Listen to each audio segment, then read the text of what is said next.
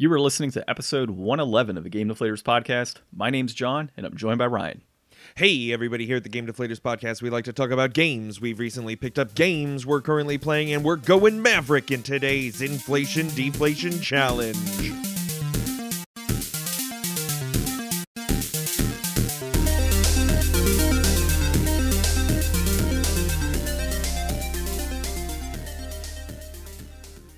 So uh, this week, Ryan and I decided to play a little bit of Mega Man X on the uh, Super Nintendo Classic. Uh, we're still kind of recording remotely at this point, so playing whatever we can, Ryan. And uh, that was next on the classic list. Yeah, we'll get through. We'll get all the way through this little console at some point. Yeah, get our full point, money's right? worth. So you got to get a TurboGrafx Mini, so that way we can start hitting with those games, dude. That'd be interesting. That would be. Uh, so this week we got a few different things we're covering. Uh, the first one's going to be an article. Uh, it's an interview with uh, I think it was IGN, and basically they interviewed uh, Bowser regarding uh, the various Switch models um, that have been. Doug Bowser, not to be confused with King Koopa. Yeah, yeah, not to be confused with King Koopa. But so they talked to Doug Bowser and what was going on in terms of new switches and all that, and uh, his you know comments on that. So we'll talk about that. Uh, the biggest problems with Cyberpunk 2077 are people's unrealistic expectations. So we'll go into a, there's a nice list of expectations on there uh, that we can look into. And then, of course, the devs are reportedly angry with management about the unrealistic deadlines. Uh, eight years? Any anybody? Eight years?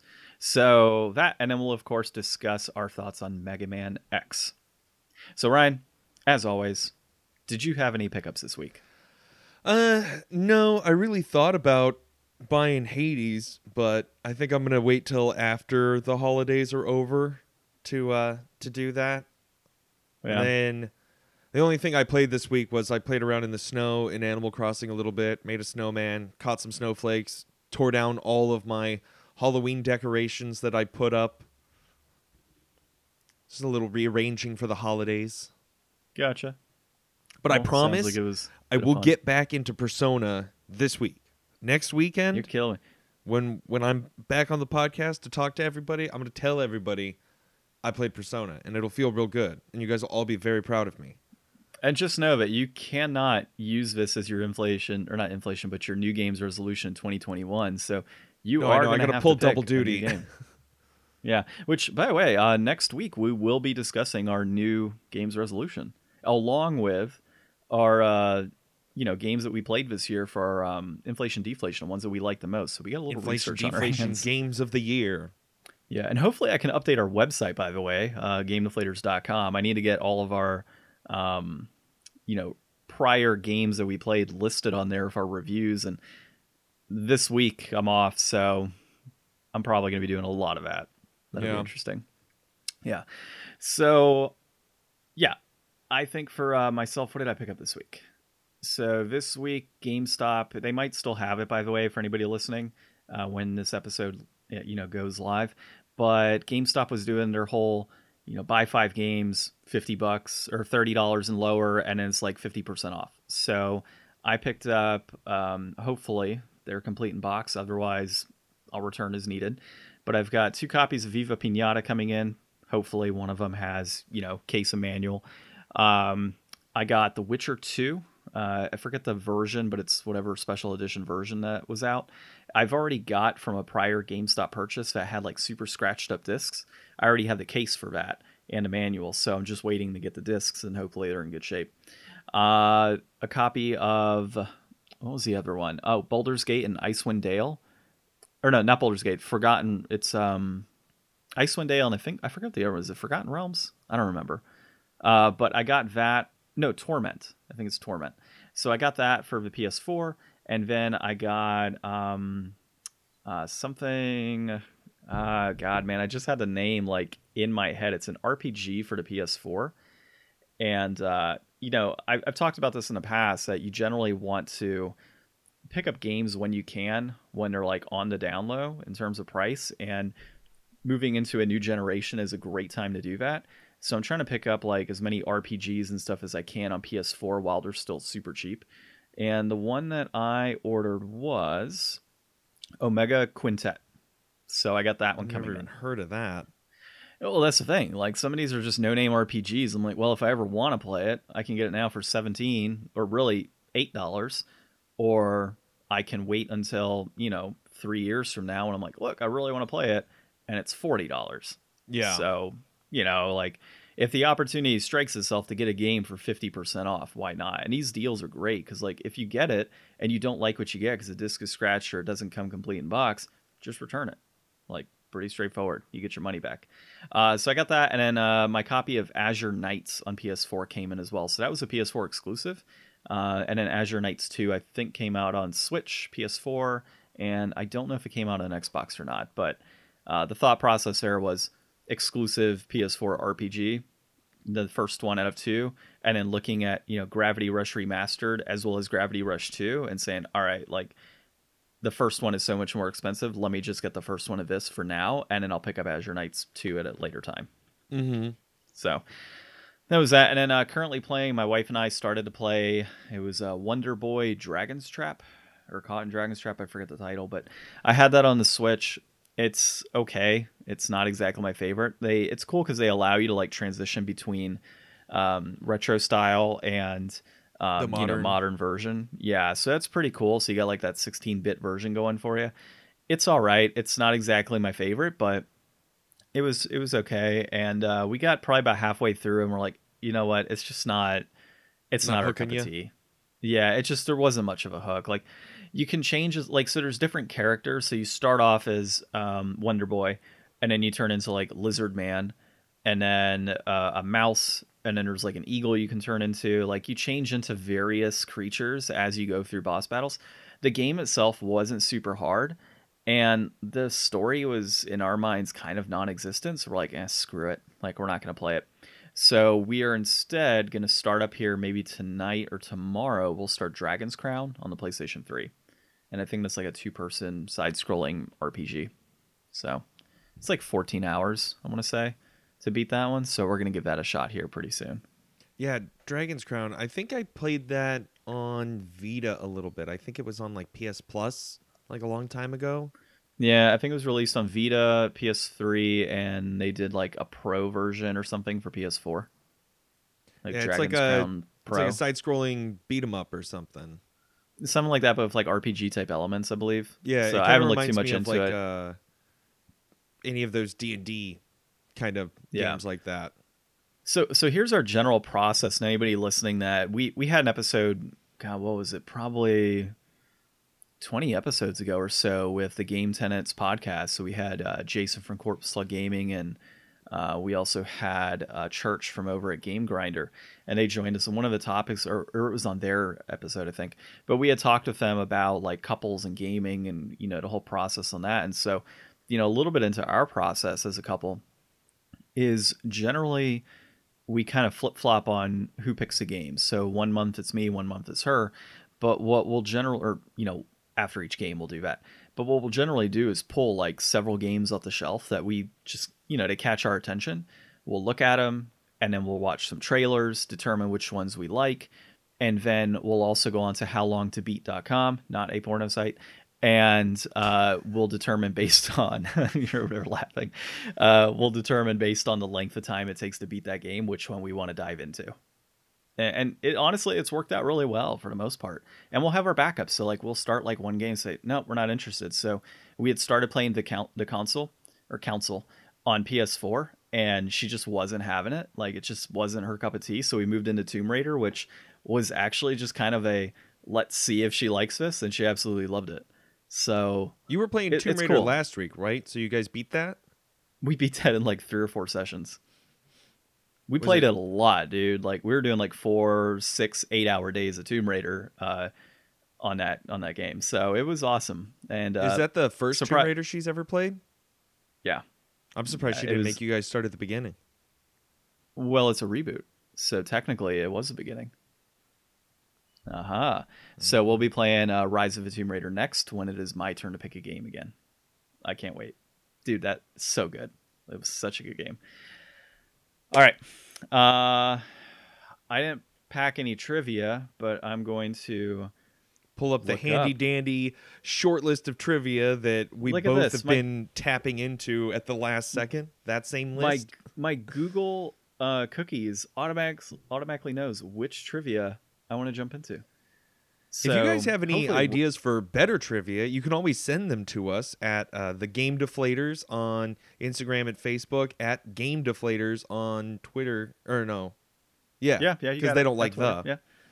Yeah. And, and then uh, of course comment you can comment on our podcast episodes um, various applications out there apple podcasts podbean podcast addict wherever podcasts are found leave us a review and leave us a comment so Yeah, leave us uh, Oh. leave us some stars, five stars, six stars if you can manage.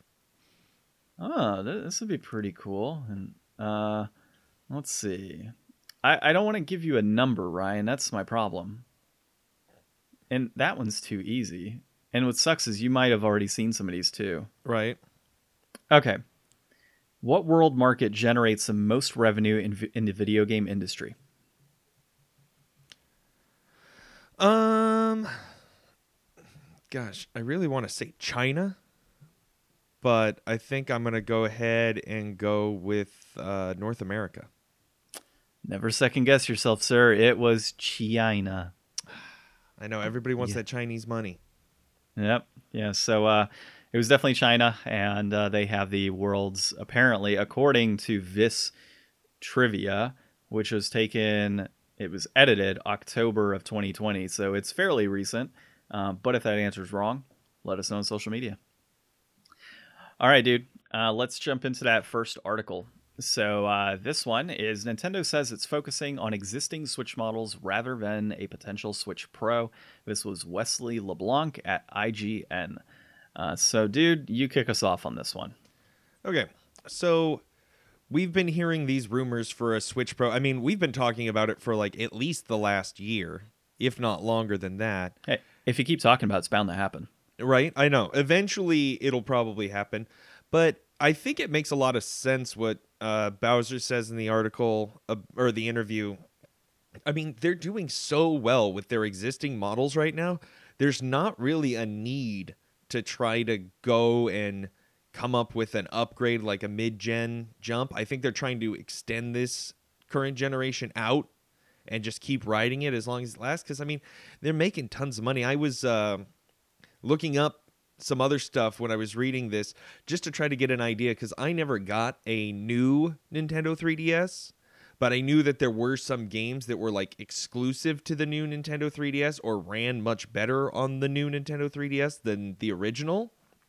So I could see them, you know, a few years down the road from here, maybe putting out something when they're ready to start pushing games to, you know, run a little bit more demanding, but still be, you know, you don't want to have a giant install base with the Switch. Like, I mean, it's gonna hit, what is it, getting ready to pass like the PS4 or something soon for sales? Uh, I don't know about that. I'll, I'll look it up right now, though. but it's doing tremendous in sales. So if you come up with like a new one that is going to be required for certain games to be on, or like the performance jump is like so much better that it's going to alienate the current install base, that doesn't make a lot of sense once you're hitting these numbers that they're hitting. I mean, we've seen what happened, and we'll get to it more later with Cyberpunk. I mean, they totally threw the current gen under the bus and only were appealing and really working on the newer versions, the higher power console versions of the game to be able to run it all. So you wouldn't want to do that. And Nintendo, I don't think that, you know, looking at their history, all the revisions that they've done on lots of their handhelds, like I would expect more slight differences, like how we got the new Switch last year that has like a better battery, but it's just like it's a very minor, you know, internal hardware upgrade. It's not like a whole big thing. I would expect to see some stuff like that maybe, maybe like maybe a revision to the Joy-Cons would be nice so that we don't keep going through all these drift issues, stuff like that. But also, the longer we wait for a new Switch or a Pro model Switch, the cheaper that tech will be and the better jump we'll get. Like, I would rather wait like another three, four years to where like we can get something that's substantially better than what we have now. Like I'd like a much nicer screen. You know, I'd like to have a lot better battery life just because I've got the original Switch or whatever. Yeah, so I would agree with you on a lot of those stances. And to answer your question, by the way, on the on the actual like life cycle and units sold so far.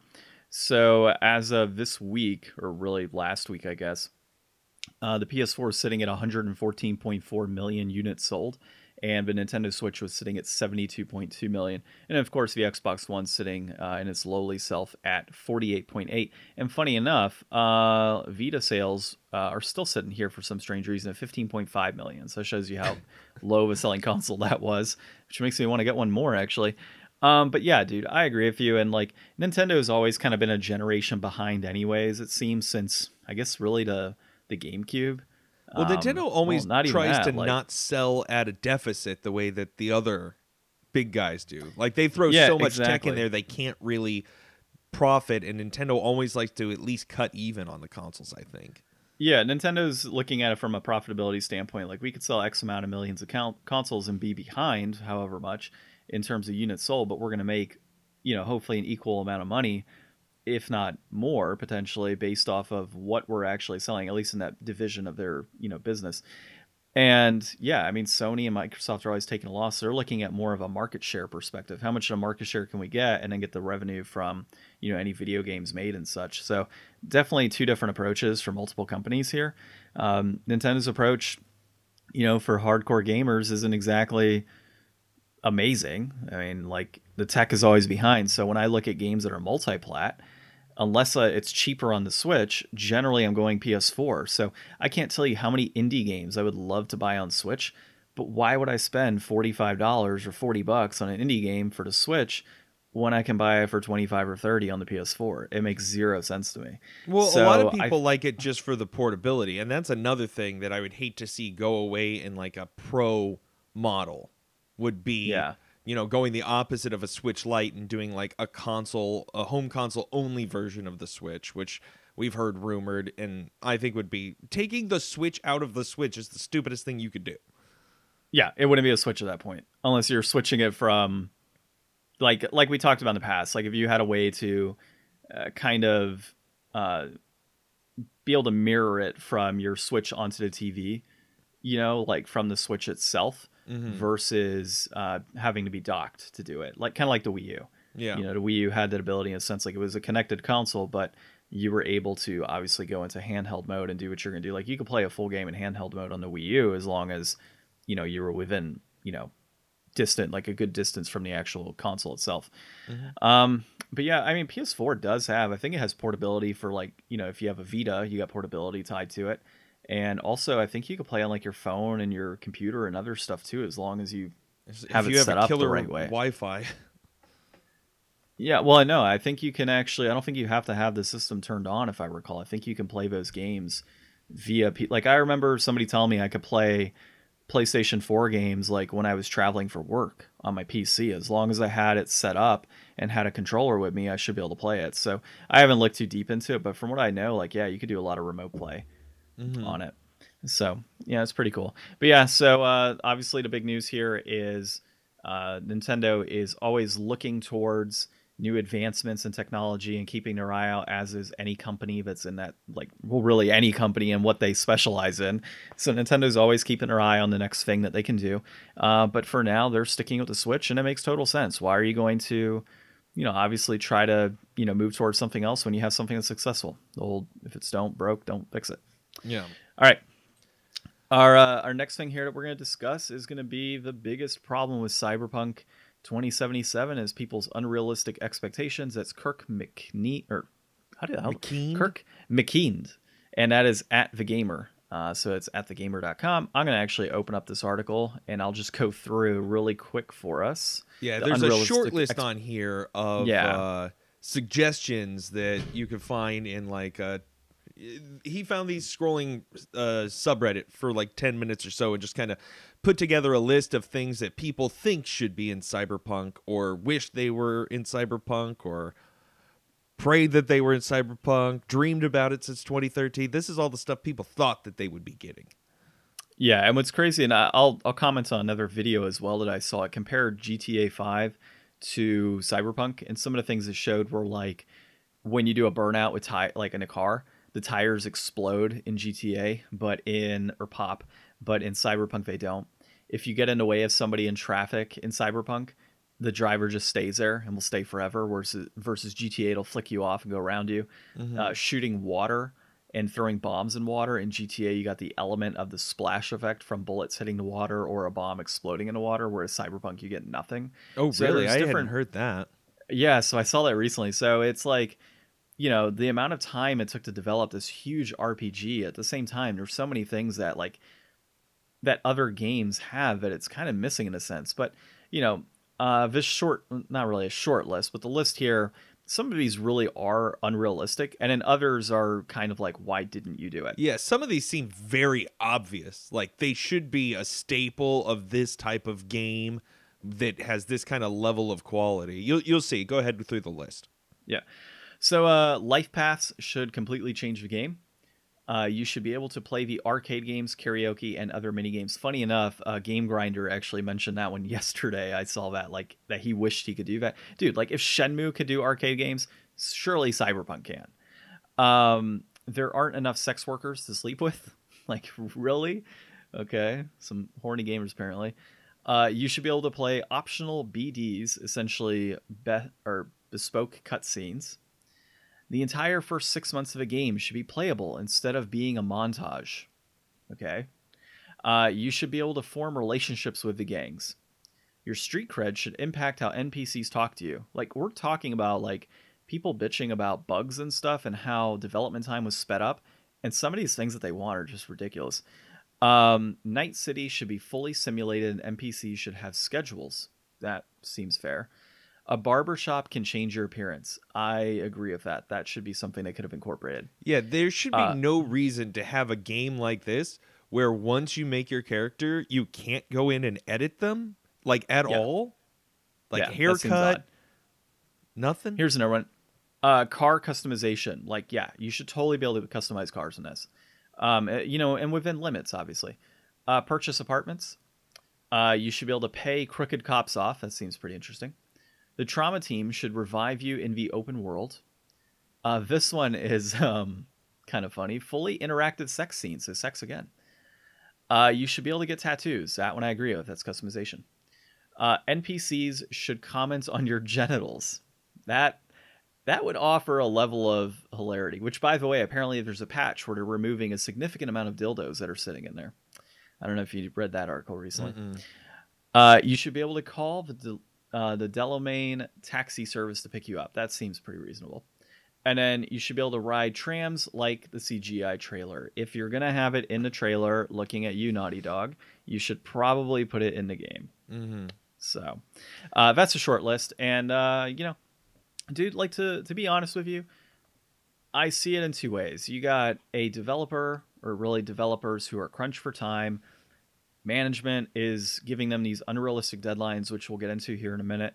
And then you have fans who have like unrealistic expectations. Like some of those are stupid. Like you want NPCs to comment on your genitals. Okay, do you realize the amount of development it takes to make sure that you have all the audio and written text as needed and programming it into all those specific characters just to say your genitals look X size or whatever, or look however they're supposed to look? Like, that's just dumb. The extra sex workers to sleep with, I mean, I can see that as something they can plug in in like a patch, but why? Like, why would you want to waste their time on that? Like, focus on the bugs and realistic aspects that really need to be focused on. And damn it, why are they removing half the dildos? That makes no sense. Yeah. Um. So, in the article, just after a little bit after that short list, uh, they talk about how The Witcher's 3's world was the same. You know, the blacksmith in White Orchard will still be there hammering away when you finish the game. You'll hear the same line of NPC dialogue over and over. Quest givers stand in the same place and wait for you to arrive. I can understand that, you know, that is you know, kind of a standard thing in games. Like, not every game's world is dynamic enough, but this is supposed to be like the new you know, moving into next gen transition. This isn't The Witcher 3 from 2015. Like it should be better and bigger and moved beyond those type of things, you know, as they're modernizing. So it's like we may have had too great of expectations and they may have been under too great of constraints, but from what I've been hearing from people that have actually played the game, it's just that most of the ideas that are in this game just are half baked. Like they started off with like, okay, we'll do some of this, we'll do some of that, and then they just never really pushed those ideas to make them great ideas or gave them enough, you know, uh, trial and error to work out the bugs or to push through and find like how could this be more fun how could this be more interactive like I, i've really heard that there's a deficit of like cyberpunk in cyberpunk. Like you know if you can't if you can't go out and get a mohawk and a tattoo and get drunk and you know throw some red flames on the side of your car like how how cyberpunk are you really? You know you're Yeah. just you're way behind the times. Like we're talking systems that have been in place for years in other games and that's all well and good but it it's not the groundbreaking that this was supposed to be or that people like- wanted this to be. And i feel like the developers didn't want it to be like this either. That's that's real apparent with the the backlash that's been happening on the other end Well, I mean, if you consider like being able to make changes and customizations and such, I mean, we could flip and make customizations in PS3 games and even PS1 games. Mhm. Like in, when we played Ridge Racer 4, for example, we could customize our vehicle and do what we wanted to do to our vehicle because it was developed in such a way that we could do that. If you were able to make those customizations during that period of time, why can't you do customizations like that in current generation? Like, you know, well over 20 years after the fact. So you're right. It seems like a lot of qual- quantity over quality is what kind of came out of this. And gamers are rightfully disappointed, but at the same time, there are some expectations that are unrealistic. And given the sheer amount of bugs and everything that other people are, you know, experiencing, at least on the last gen consoles, uh, some PC from what I've heard, and then some PS5 and Xbox Series X, you know, like at the end of the day, like let them focus on the things that need to be focused on to make the game playable and then enhance the product. And then on top of that, people were bitching to have this game released with no more delays, and it got released, and now everybody's like, oh, there's too many bugs. Okay, well, you wanted it released. That's what you get. And for me and you, you know, two people that don't necessarily get day one games all the time, uh, very rarely do we do. Uh, you know, we're just kind of looking at this from the outside saying, okay, cool. Like everybody else is a guinea pig. They're going to have all these bugs that they're dealing with, and I'll buy the game later. Yeah, and um I've watched a little I haven't really watched any like gameplay stuff, but I've watched like a couple things that like Digital Foundry came out with. I was just watching a video yesterday showing off like all of the ray tracing effects and how different it is with ray tracing on and ray tracing off. Like with the ray tracing, this looks like a next gen game. Like it looks absolutely incredible. Like the next level of just detail that you can see like in reflections and like eh, I'm blown away how with just the better lighting engine it changes so much of the game it makes it look so much better and you know great for PC players that are able to see all that but you know just throwing a new code of graphics on stuff is kind of what brought us up from each generation in the past moving forward. You know, like there hasn't always been a giant leap in what makes games, you know, deeper or more complex or better or more interesting.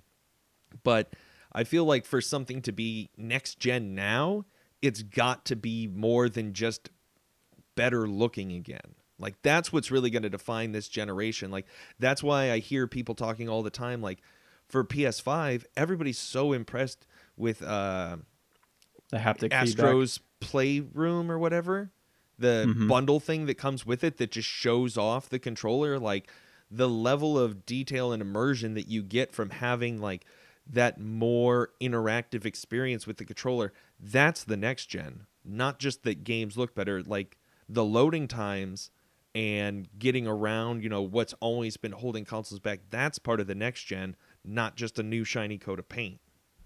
Yeah, and that's one of the reasons I'm waiting for VR2 to kind of kick it up because I want that haptic feedback, that VR experience. Like I want to be fully immersed, mm-hmm. and right now that's just not happening. So that's that's what I'm waiting for out of this gen. Um, all right, so let's look at our next part just to kind of uh, tail in with uh, Cyberpunk here. We've got uh, an article that comes to us from PC Gamer, and this is Tyler Wilde. And uh, his article is Cyberpunk 2077 devs reportedly angry with management about unrealistic deadlines. And um, yeah, I mean, we we've heard this throughout the industry over the last several years, and I mean, it's it's not uncommon. Like, there's unrealistic deadlines in every shape of work.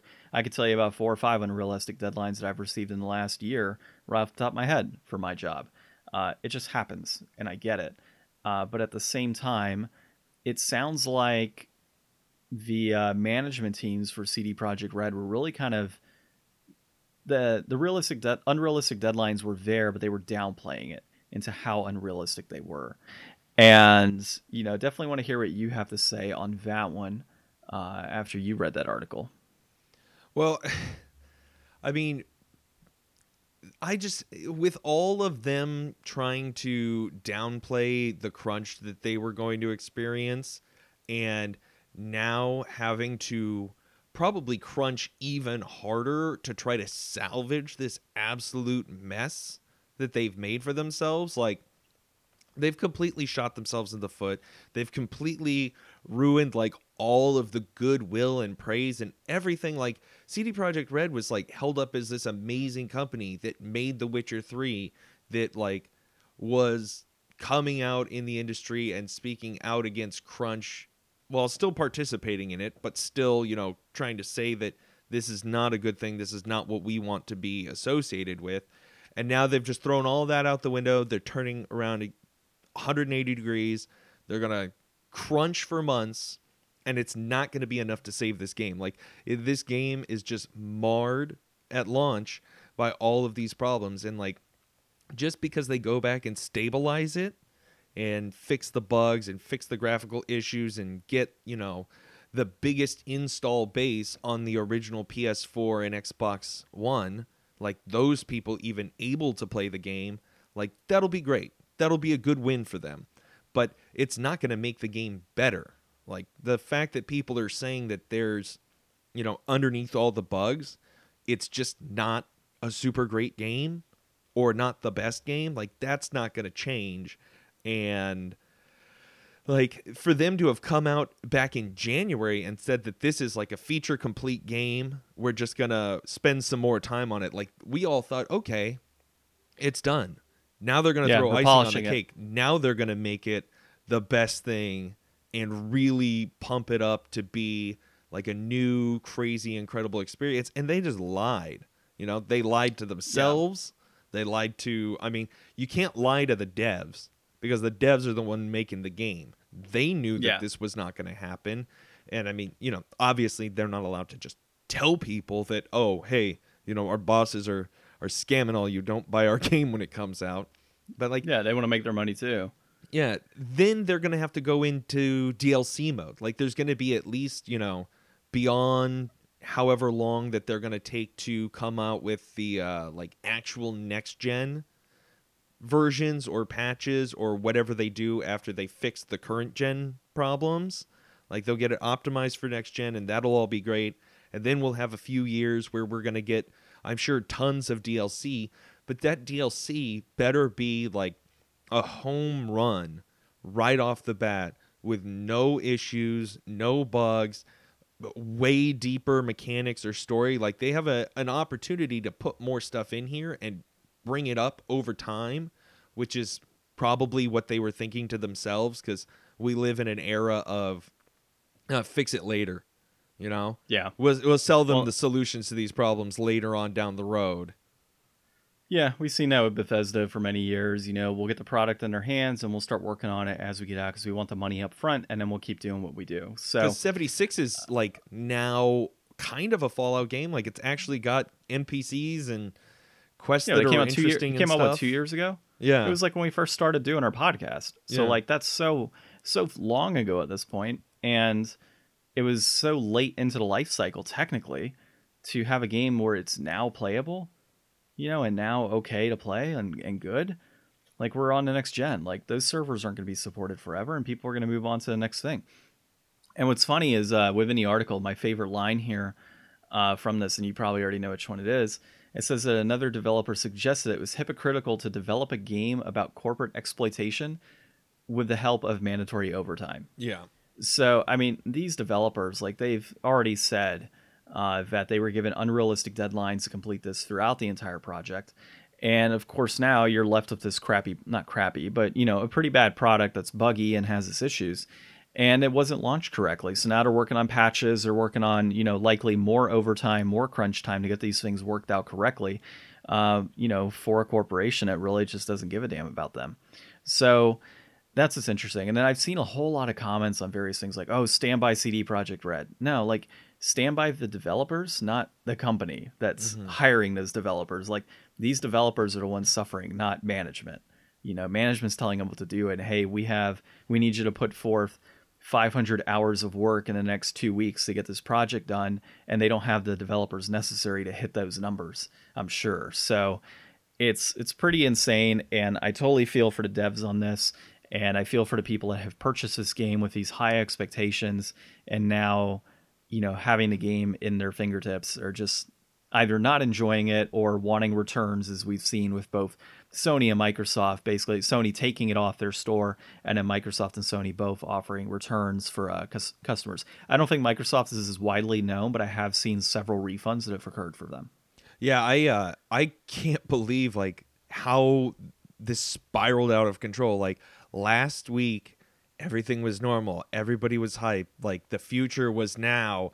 And then it just like every day got worse and worse. And like finally they pulled it off the store. Like i couldn't believe that they actually pulled it off the store.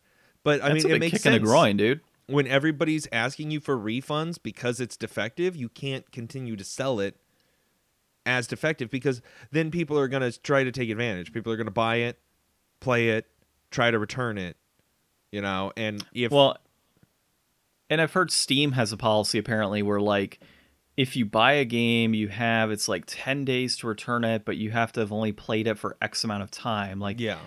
You can't just return it, you know, after playing 15 20 hours or beat a game. Like it's it's like 2 hours or something I want to say. And like a 10 day period or 7 or 7 day period. I don't remember. I, I haven't bought a game off Steam in years.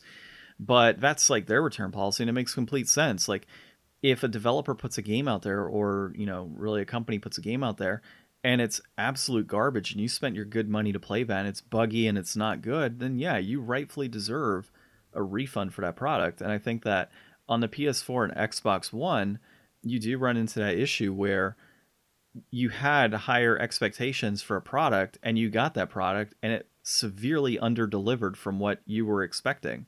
And if that's in masses then yeah, refunds are appropriate in, in that area. Like people saying that's bitching, yeah, sure, people can bitch. They spent their money on a product, and that product for them was not as advertised.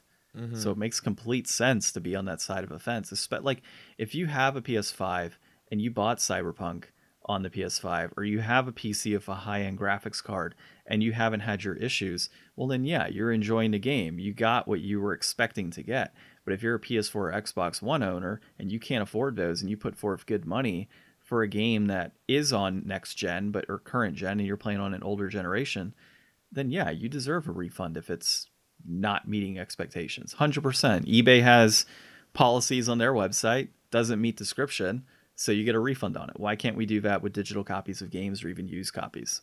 Mm-hmm. So well, uh, I was actually without... just looking up on uh, price charting to see if this debacle has like really affected the price at all because I was wondering like if everybody's going to be returning their digital versions, how's that going to affect yeah. the physical? But I mean, everything looks pretty normal except for for some like reason it has the new price listed at 177.70 for the PS4 version on here. Uh, maybe a special edition. I don't know. No, that's just the standard. that you know what probably happened is somebody listed a special edition as a standard mm. and then it got sold, and then price charting got screwed up. Mm. Um, that happens occasionally. All right, so enough of our soapbox speeches here. let's Good luck to anybody out there that you know is trying to get your refund or trying to get through the game. Or I, I think the people that have it the worst are the people who bought it physically, tried Yep. to play it, got too upset playing it, and now they're just gonna sit on that until the patches come out. Yeah. Because there's nothing I'm worse than staring a game in the face that you want to play, but it's just not worth it. Yeah, I'm just waiting to buy it on PC, and I will get it on uh, maybe next summer during a Steam sale when it's like 50% off because nobody's enjoying it. right? And hopefully, I have a graphics card by then that is worthy of playing it. All right. Inflation, deflation of the week. This week we played Mega Man X on the Super Nintendo. Uh, I used my classic. I think you did as well. Love it. And this was developed by Capcom, published by Capcom, and it was released in January of 1994, at least in the US market.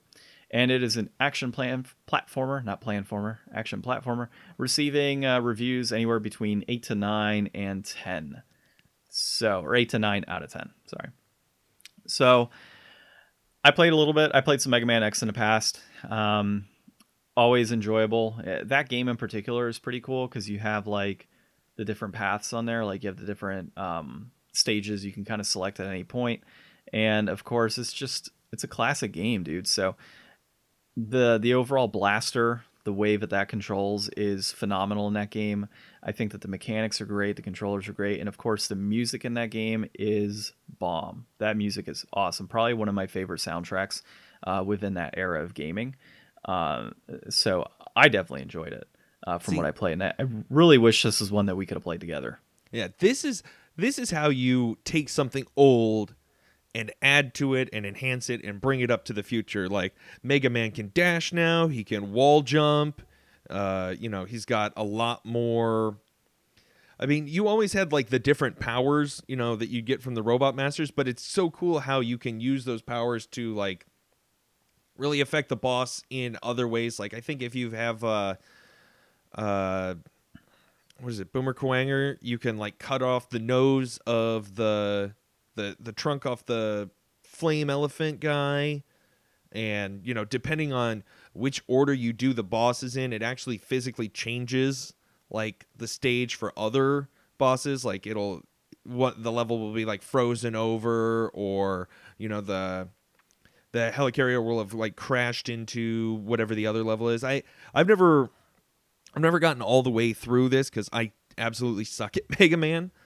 But um, having played a little bit of Mega Man here and there throughout the years, because you you got to, you can't hardly avoid it.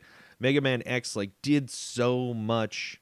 I mean, if, if you've never played it, play it, and if you don't have a way to play it, watch the uh, sequelitis that Egoraptor did on Mega Man X, because he goes into so much depth about like what really makes this a great evolution of a game. Like this is what people wanted Cyberpunk to be compared to The Witcher. You know, if The Witcher was Mega Man, Cyberpunk was supposed to be Mega Man X. You know what I'd love to see is an open world Mega Man. Well, I mean, kind of Mega Man Legends. No, better than that.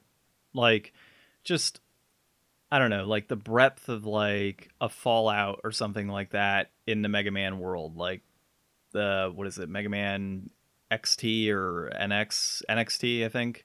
You know that like whole cyber type world that they got going. That's Mhm. something I would I would love to see.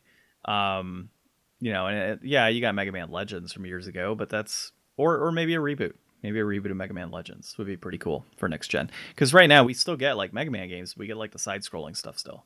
It Mhm. just doesn't. I don't know. It's the last one was pretty well many years. received. At least, it, I mean, it did way better than Night, Mighty Number Nine did. Yeah, well, yeah, that, that's so I heard. Um, I mean, Mega Man games have been here for years, uh, but the formula has never like truly changed, and I, that's a series I would really like to see the formula change a little bit and see what they can kind of come up with. Well, I mean, For I've never played like there's so many Mega Man things out there. Like I'm looking at a list here because but when Oh, we get ridiculous. into pricing, there's so many different ways to play Mega Man X. Like we played it on the classic, you know, you could buy like it for a bunch of different consoles. It's in different collections and stuff. But like on this list there's games that like I've never even heard of like Mega Man Star Force 2 Zerker X Ninja. Yeah, it's like so Like, what is that even? place. well, it's just another side-scrolling Mega Man shooter, you know, like action platformer again. Like that's that's why I say like change the formula up a little bit, give us something new. You know, and I- it's not to say that I played every single Mega Man and I'm like super knowledgeable about Mega Man. Like, I don't think I can name any characters outside of you know X or Mega Man. Like Zero. that, that's zero. Okay, there you go. Like that's it. Vile. That's all. That's all. Nope. Nope. Sigma. Nothing. Nope. Dr. Wily. rings a bell. Like seriously, like I am not a huge Mega Man fan, so I'll sit back and I'll play him every now and then. But I'm playing him for the actual like gameplay component, and after a while, if they all kind of look the same, eh, I'm not going to keep playing them. And I guess you could say the same about Mario, but at least Mario's kind of changed up the formula here and there over the years. Yeah. You know, it's it's a little different. They've added things, and Mega Man has too, but it's, eh, you know, it's not it's not my favorite series. They're good though, from They're what I've played. That's the thing that always drove me away from Mega Man was how tough they were. This one Yeah, is y- like a much more accessible. You know, anybody could really pick this one up and have fun with it. Well, even this one wasn't like extremely difficult. Like I blazed through the first few levels like no problem Mm-hmm. on this one. Like it wasn't like I might have died like the first go around, like just kind of getting back to you know using those controls and understanding what's coming up. After a bit, it's like, all right, cool. Like this is Mega Man X, and it's not too hard. Like it's not like some of I remember playing like one and two when I was a kid on my uncle's NES and having the most difficult time trying to play those. This wasn't nearly as hard for me. Um, maybe it's because it's a Super Nintendo controller, but for me, the experience was a little better than those games. Well, there's been so many like at least just uh quality of life improvements in Mega Mhm. Man since the originals. Like and one thing that I kept finding myself trying to do, I kept trying to duck for some reason.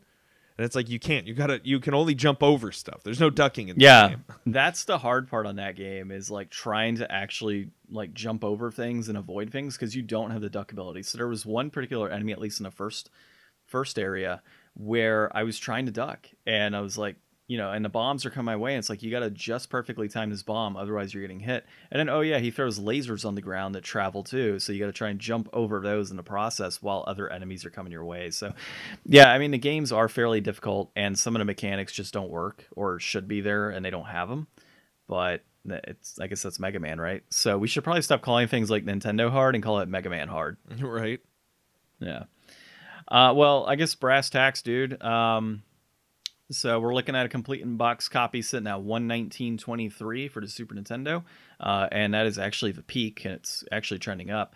And then a loose copy is sitting at twenty three ninety right now. That peaked at forty eight thirty three back in December of twenty fourteen, and for some strange reason, that's also trending up. Yeah, this So- game's on the rise right now. Um, Yeah. There's so many, like I was saying, I've got the price charting open with like, I just searched for Mega Man X, so I'm not sure how many of these are actually, like, I don't know if Mega Man X is actually in Mega Man Maverick Hunter X. I think that that's that's the PSP remake that you can also play as like Vile, and that's got some cool stuff. There's um it looks like the cheapest version that you could realistically get would be the Mega Man X collection for PS2. You could get that loose for 845. And yeah, I sold a couple for like ten bucks complete. Yeah, and then the PAL Super Nintendo version is 176.80. So that's pretty pretty up there. But there's so many better ways that you can get this game. Like the Mega Man X Legacy Collection 1 and 2 on Switch, you can get that complete in box for 19 bucks. And that has more than just the first game.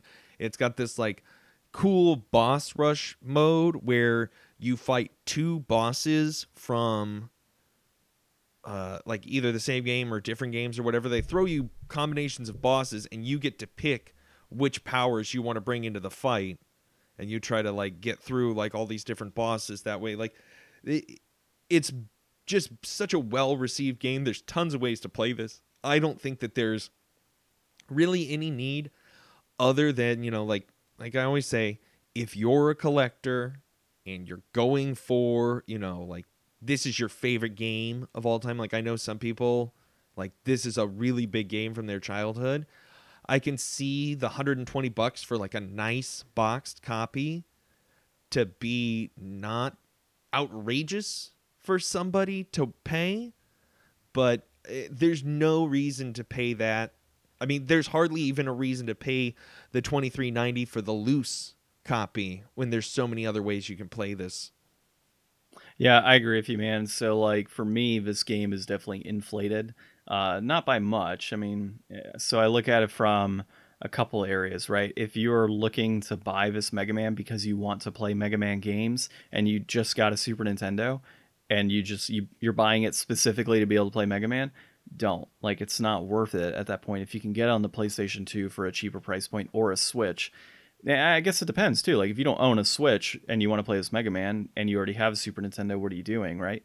Yeah. So, I, I mean, I could see multiple pathways here, but I would say this game's probably worth twenty bucks in terms of because of, of it being a cart and because of being uh, an older game and being for the Super Nintendo. Twenty bucks seems fair, right? Instead of twenty three, so it's inflated from that perspective. And then I think it's also inflated, of course, because of the reasons you've mentioned. I can buy it on PS2 for eight to ten dollars for you know complete in box ten bucks. I can buy it on Switch brand new in like a boss rush mode with other stuff and have it enhanced on my Switch with the portability as well as being able to play it in high definition on a big screen or a bigger screen. So I that's kind of what kills it for me here. If this game was like only released on the Super Nintendo and maybe had like another version that came out on like the Switch recently and was sitting at like 30 40 bucks, then yeah, I'd say like yeah, definitely buy it for 23 whatever it is. Right now as it stands though, far too many ways to play it. Far too many. And that'll that'll hold a game down sometimes. Like when there's just better ways to play. I mean, that's why as a collector like, you know, you got to really decide how much of your money you want to throw into like an individual passion game versus if you're just trying to like fill your shelf up. Like, I mean, most people aren't just out there buying garbage to throw on their shelves because it's cheap. But there's also not a lot of people that are trying to pay this much for a single game. Like, you really got to be a fan of that game and have a desire to own that game to even really be in the running to want to pay that price. I mean, especially with like Super Nintendo, like how many people even collect like in box? Because it's just always so expensive, and you know, unlike disc games, you don't need the box to keep a cart. Yeah, I don't know many like personally speaking, I don't really know many complete in box collectors, and the main reason, of course, being is why like why would you buy a complete in box when you can get it for a fifth of the price, if not like in this case, a sixth of the price. You know, 23 versus 120. Mm-hmm. So I just sometimes I don't understand why going complete in box. I think for them it's more of the nostalgic effect, of course, and then obviously uh, there is more of a rarity component with those boxes becoming more scarce over the years and wanting to preserve that history of those games and those boxes. But at the same time, it's just so damn expensive. It, you know, if you're wanting to collect the play games and you just want to like expand, yeah, like the twenty dollars isn't a big deal. If you're looking to collect and just kind of have like this at home museum in a sense, then yeah, I guess 120 is not too bad either. So, uh, but sounds like we're both on the deflated side of this. So, uh, we'll of course need to mark inflated. that as deflated or inflated. Sorry, kind of messing up our own things. It's crazy, crazy week. Uh, we got to figure out what we're doing next week. I know that. Uh, do Do you want to record in person next week? Um, yeah, we should be able to do that. Okay. So if we record in person next week, we'll do a non-classic game. Uh, well, we could do a TurboGrafx game. So, and that's a classic. So maybe we could do a TurboGrafx game. We'll figure it out for next week. Uh, but for now, uh, this has been episode 111 of Game Deflators podcast. If you're hearing us on one of those awesome podcast applications out there, such as Podbean or Spotify or Apple Podcasts, uh, definitely give us a like over on Twitter at Game Deflators and Instagram or Facebook at The Game Deflators. And we hope to see you there. My name is John. I'm Ryan. And thanks for listening.